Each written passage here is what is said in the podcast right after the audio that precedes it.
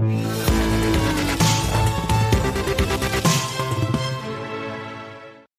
politiques économiques sont-elles devenues folles? On pose la question à Patrick Artus. Bonjour Patrick. Bonjour David. Chef économiste chez Natixis, euh, pour vous il y a un problème dans cette histoire. En fait, ça fait 20 ans que quoi qu'il arrive, qu'on soit en récession, qu'on soit en phase de croissance, il y a toujours plus de dettes, il y a toujours plus euh, d'argent mis sur la table par les banques centrales. Euh, et ça, c'est problématique et ça peut mal finir. Bah, on, on, est passé d'une logique, la logique des années 50, 60, 70, même 80, c'était que les politiques économiques étaient expansionnistes quand ça allait mal et restrictives quand ça allait bien. Et donc, on avait une politique économique qui était en moyenne neutre. Et donc, ça voulait dire quoi? Ça voulait dire que dans, la, dans, le moyen terme, le taux d'endettement public était à peu près stable. Il montait dans les récessions et il baissait dans les périodes d'expansion, et que la quantité de monnaie suivait le PIB. Euh, elle allait plus vite dans les récessions et moins vite dans les périodes d'expansion. Et on était assez content en fait avec ce fonctionnement de la politique économique. Et alors à partir de la fin des années 90, ça déraille et on passe dans une dynamique qui est absolument différente. Quoi qu'il arrive. Bah, c'est-à-dire qu'on est expansion récession. Euh, on reste expansionniste dans les récessions, ce qui euh, ne choque personne. Évidemment. Bon, évidemment, les récessions sont de plus en plus violentes. Hein. C'est d'abord les récessions euh, de crise financière, puis la récession Covid, qui sont plus violentes que les récessions du passé. Hein. Ah, qui n'est pas une récession financière. Covid, c'est particulier. Oui, oui, d'accord. Mais je veux dire, c'est mon point est de dire, euh, euh, quand on regarde 2000, qu'on appelait à l'époque une récession, il y a eu zéro de croissance. Quoi. Je veux dire, là, là moins 10 aujourd'hui, c'est un autre monde. Donc évidemment, on comprend qu'on soit beaucoup plus expansionniste dans les crises. Il n'y a, pas, y a rien de choquant. Il n'y a, pas de débat. Il n'y a pas de débat. Pas de débat. Euh, le débat, c'est quand tout, tout le, va bien. Le problème, c'est qu'on est toujours expansionniste quand ça va bien.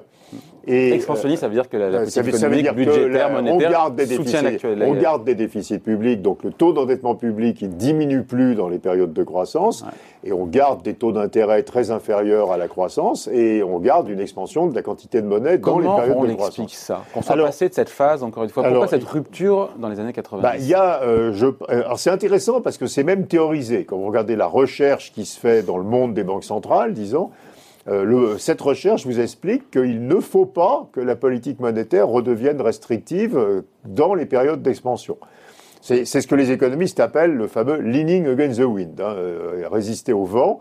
L'idée que quand ça va bien, même s'il n'y a pas d'inflation, on devrait avoir une politique monétaire plus restrictive pour empêcher l'excès d'endettement, empêcher les bulles sur les prix des actifs. C'est vrai, mais s'il n'y a pas de retour de l'inflation, c'est vrai que ça peut, ça peut, bah voilà. peut et donc, et donc la même, mais à nouveau, c'est pas seulement des de la recherche et de gens d'ailleurs relativement sérieux, hein, dit oui, mais euh, c'est dangereux parce que vous affaiblissez l'économie quand elle va bien. Et comme vous affaiblissez l'économie quand elle va bien, euh, elle va aller encore plus mal quand il y aura une récession.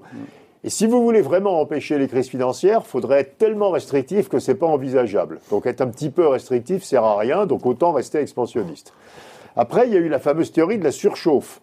Hein, qui été inventée par Janet Yellen, enfin inventée, popularisée par Janet Yellen et ultra popularisée par Donald Trump, qui est que même quand on est au plein emploi, c'est pas une raison pour arrêter de simuler la demande. Ouais, c'est quand il nous dit, moi, la croissance à 2%, voilà, veux donc pas, je veux 4. Je, je, voilà. ouais, après, il a dit 3, ou entre 3 enfin, et 4. Lui, il dit 4. Après, son administration dit 3. Voilà. Et lui, il dit 4.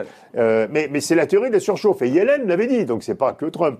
En disant, ben voilà, si on maintient des politiques stimulantes alors même que le chômage est très bas, on va avoir des effets vertueux, donc on va avoir euh, les entreprises vont embaucher des gens très peu qualifiés, elles vont se moderniser, elles vont faire des gains de productivité, donc on va euh, augmenter la productivité et, et la croissance potentielle. Ça marche ou pas ça? Alors ça marche un peu, faut reconnaître simplement, ça marche un peu effectivement. Euh, S'il veut être, un, veut être un gros stimulus alors que le taux de chômage est très bas, effectivement, les entreprises se robotisent, euh, ce qu'il faut bien produire, et elles embauchent des gens qu'elles n'auraient pas embauchés en période normale. Donc ça marche un peu. Mais le coût, c'est que la, les politiques économiques, avant le Covid, hein, Trump faisait 5,5% de déficit public aux États-Unis avec 3,5% de taux de chômage. Quoi. Donc mmh. ça, c'est vraiment la politique de la surchauffe. Et donc, on voit bien qu'il s'est théorisé, en fait, hein, dans le monde de la politique économique, cette idée qu'on euh, a des avantages très importants à rester expansionniste quand ça va bien. Hein, euh... Et pour vous, c'est ça, c'est ah bah, la folie. Alors là, alors ça, ça c'est de la folie, ça? bah, Moi, je pense que c'est une folie totale. Parce que si on est très expansionniste quand ça va mal et un peu expansionniste quand ça va bien, euh, on est expansionniste tout le temps. Ouais. Et on a ce qu'on a depuis la fin des années 90, c'est-à-dire que le taux d'endettement public, au lieu de, de faire des, des, oscillations autour d'une Ouais. tendance constante, il monte tout le temps. Ouais. Et que l'offre de monnaie, au lieu d'osciller, elle monte tout le temps. Alors elle monte tout le temps l'offre de monnaie parce que de toute façon, il faut bien monétiser maintenant les dettes publiques. Et donc cette politique, d'abord, elle devient irréversible. On peut plus en sortir. Parce que du moment que le taux d'endettement public est gigantesque, la Banque centrale est obligée d'aider les États à euh, devenir solvables. Voilà. C'est une vieille histoire. Donc je veux rendre hommage ici à deux économistes américains qui sont Sargent et Wallace, hein, qui sont euh, nobelisés. Hein qui ont euh, inventé ça il y a très longtemps, que euh, au-delà d'un certain niveau d'endettement public, la Banque centrale devenait, était dans les mains de l'État, donc n'avait plus d'autre choix que de continuer à créer de la monnaie pour monétiser la dette publique. Et on y est là. Et on y est. Et puis euh, donc l'indépendance des banques centrales. Voilà, donc, au final, ah bah, terminé. Les banques centrales, c'est des annexes des trésors. Hein. Et d'ailleurs, vous allez voir là, ça va être très sympa. Enfin, je veux dire, quel ministère des Finances aujourd'hui va refuser une catégorie sociale qui demande 500 millions d'euros pour augmenter son niveau de vie de les avoir, alors qu'on vient de flamber des centaines de milliards d'euros financés par la BCE donc il n'y a plus aucune revendication qui peut être rejetée. Hein. donc on va évidemment, on est parti dans un monde différent. Quoi. Et puis, dans ce monde différent, on crée de la monnaie, et la monnaie, elle va bien quelque part. C'est la fameuse théorie monétaire moderne hein, aux mm. États-Unis. Donc, je fais le déficit public qui me va, parce que pour ramener au plein emploi, faire tout ce que j'ai envie de faire, je le fais financer par la création de monnaie pour qu'il n'y ait pas de problème de financement et que les taux d'intérêt n'augmentent pas. Et dans la théorie monétaire moderne, on dit le risque de ça, c'est l'inflation. Donc il faut arrêter de faire. Euh, il faut arrêter de faire ça quand l'inflation arrive. Sauf qu'il n'y a pas d'inflation parce que l'inflation n'est pas déterminée par la monnaie dans les économies modernes. Et le risque, c'est quelque chose que les banques centrales ne surveillent pas, qui sont les prix des actifs. Donc c'est euh, la hausse des cours boursiers, la hausse des prix de l'immobilier, la hausse Et des pourquoi est-ce que les banques centrales ne surveillent pas ça aussi? Ah bah parce qu'elles le font sans dans, dire. Dans la théorisation des banques centrales, aussi dans les articles de recherche, hein, je ne parle pas de débat euh, un peu léger, ils disent qu'il ne faut pas que les banques centrales s'occupent des prix des actifs. Bah comme leur euh, euh, politique a un impact et, alors ils ont tendance les prix à, des actifs. Oui, mais ils rendent le bébé. Et ils disent d'ailleurs, s'il y a un problème avec les prix des actifs, que les États fassent des politiques macro-prudentielles. Donc faites des régulations quoi, pour empêcher l'hausse des prix des actifs, mais c'est pas un travail. Ça serait contre-productif que la politique monétaire s'en occupe. Donc, là, donc on laisse monter les prix des actifs évidemment avec les effets qu'on connaît, c'est-à-dire à un certain moment les bulles éclatent et on fait des crises, ça crée des inégalités patrimoniales gigantesques qui, fait, qui créent des crises politiques. Mais voilà, mais on est bien dans cette dynamique-là et on, est, on a passé le seuil où elle est réversible. Hein, euh.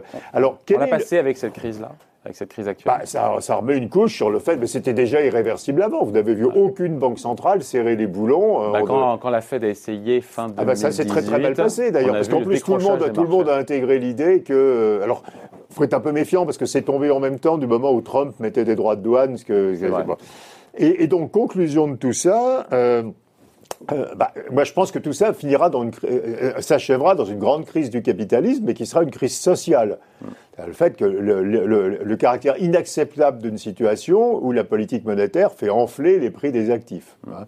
Donc il faudrait revenir à une régulation des années 50, 60, 70 où on fait du contracyclique. on a oublié ce mot, un euh, bah non, maintenant on est euh, contracyclique dans les récessions et procyclique dans les expansions. Donc, parce qu'on a euh, peur de la récession, parce qu'on n'accepte pas l'idée. Bah, à nouveau, parce qu'on a théorisé l'idée qu'il ne fallait pas devenir contracyclique dans les expansions, ce qui est une très très grave erreur. Et dernier point là-dessus, le, le, risque ultime, c'est la fuite devant la monnaie. Qu'aujourd'hui, on a une semi-fuite devant la monnaie. Euh, si vous avez de la monnaie, vous dites ce truc, ça vaut pas grand-chose, il y en a trop. Parle de monnaie publique, les euros, bah, la monnaie, votre compte en banque, quoi. Je hein, de la, monnaie, quoi. Vous avez de la monnaie, vous ne pouvez pas garder un compte en banque parce qu'il y a tellement de création monétaire que j'ai un doute sur la valeur de la monnaie. Qu'est-ce Pensez vraiment que les gens se posent une question Oui, oui, oui, oui. Qu'est-ce que vous faites? Vous, avez, vous avez trop de monnaie, donc vous, avez, vous dites j'ai trop de monnaie. Qu'est-ce que je vais faire toute cette monnaie? Je vais acheter un appartement. Ben, très, donc je vais acheter un appartement que je vais louer. C'est un bien meilleur placement que d'avoir de la monnaie. Donc vous faites monter les prix de l'immobilier. Ça c'est la dynamique dans laquelle on est aujourd'hui. La dynamique très méchante, euh, c'est l'Argentine, quoi. Vous dites cette monnaie-là, je n'en veux pas. Il y en a trop. Je ne veux pas stocker de l'épargne dans cette monnaie. La Banque centrale est irresponsable. Cette monnaie n'a pas de valeur. Elle va perdre toute sa valeur. Euh, hmm. Donc, je vais chercher un autre moyen de garder mon épargne liquide. Vous pensez vraiment qu'il y aura une défiance sur le dollar, bah, sur l'euro Et puis après, la question de la défiance, on, rebascule ça eh vers quoi? ben, Une crypto-monnaie privée intelligente, une monnaie privée, quoi, dire comme on a eu en Écosse, une monnaie privée à la place de la monnaie publique. Alors si vous êtes argentin, c'est pas compliqué. Vous dites je n'ai aucune confiance dans la valeur du peso, donc j'achète des dollars. Donc là, c'est pas compliqué. Si vous êtes américain, vous pouvez pas, vous n'avez pas acheter des pesos. donc euh, donc c'est forcément une monnaie privée. Mais moi, je pense qu'on n'y est pas, bien sûr, on en est très loin. Mais mais mais le jour où il y aura une monnaie privée intelligente le Bitcoin est très mal géré. On ne peut pas avoir une monnaie privée avec une offre constante. Enfin, bon, les, les prix sont trop volatiles. Mais une monnaie privée intelligemment gérée, elle a, à mon avis, une capacité d'attirer l'épargne qui est absolument gigantesque. Euh, on, on, aura, euh, alors on n'y est pas. Aujourd'hui, la, la, forme de la crise, c'est les prix des actifs. Hein, qui, donc on met la monnaie en immobilier, mais la forme ultime de la crise, c'est qu'on met la monnaie publique dans une autre forme de monnaie. Bon, on n'y est pas. En tout cas, en tout cas, cette politique économique, euh, c'est une histoire euh, qui est euh, expansionniste, quels que soient les cycles. Oui. C'est une histoire qui se finit mal. Ça se finit forcément mal, et probablement d'abord par un problème social et politique. Par le fait de, que le Bah, corps social l'in- n'accepte pas L'inacceptabilité de l'enrichissement sans cause qui est lié à la création monétaire. liées à ceux qui ont du patrimoine immobilier, Voilà. financier. En plus, qui est totalement intergénérationnel. Si vous avez déjà acheté un appartement, vous enrichissez. Si vous êtes jeune et que vous devez acheter un appartement, vous appauvrissez. Donc on crée des inégalités de patrimoine intergénérationnel. En général, c'est pas bien. Quoi. Un problème de plus, et pas de n'importe lequel, à gérer par les politiques. Merci beaucoup, Patrick. Merci David.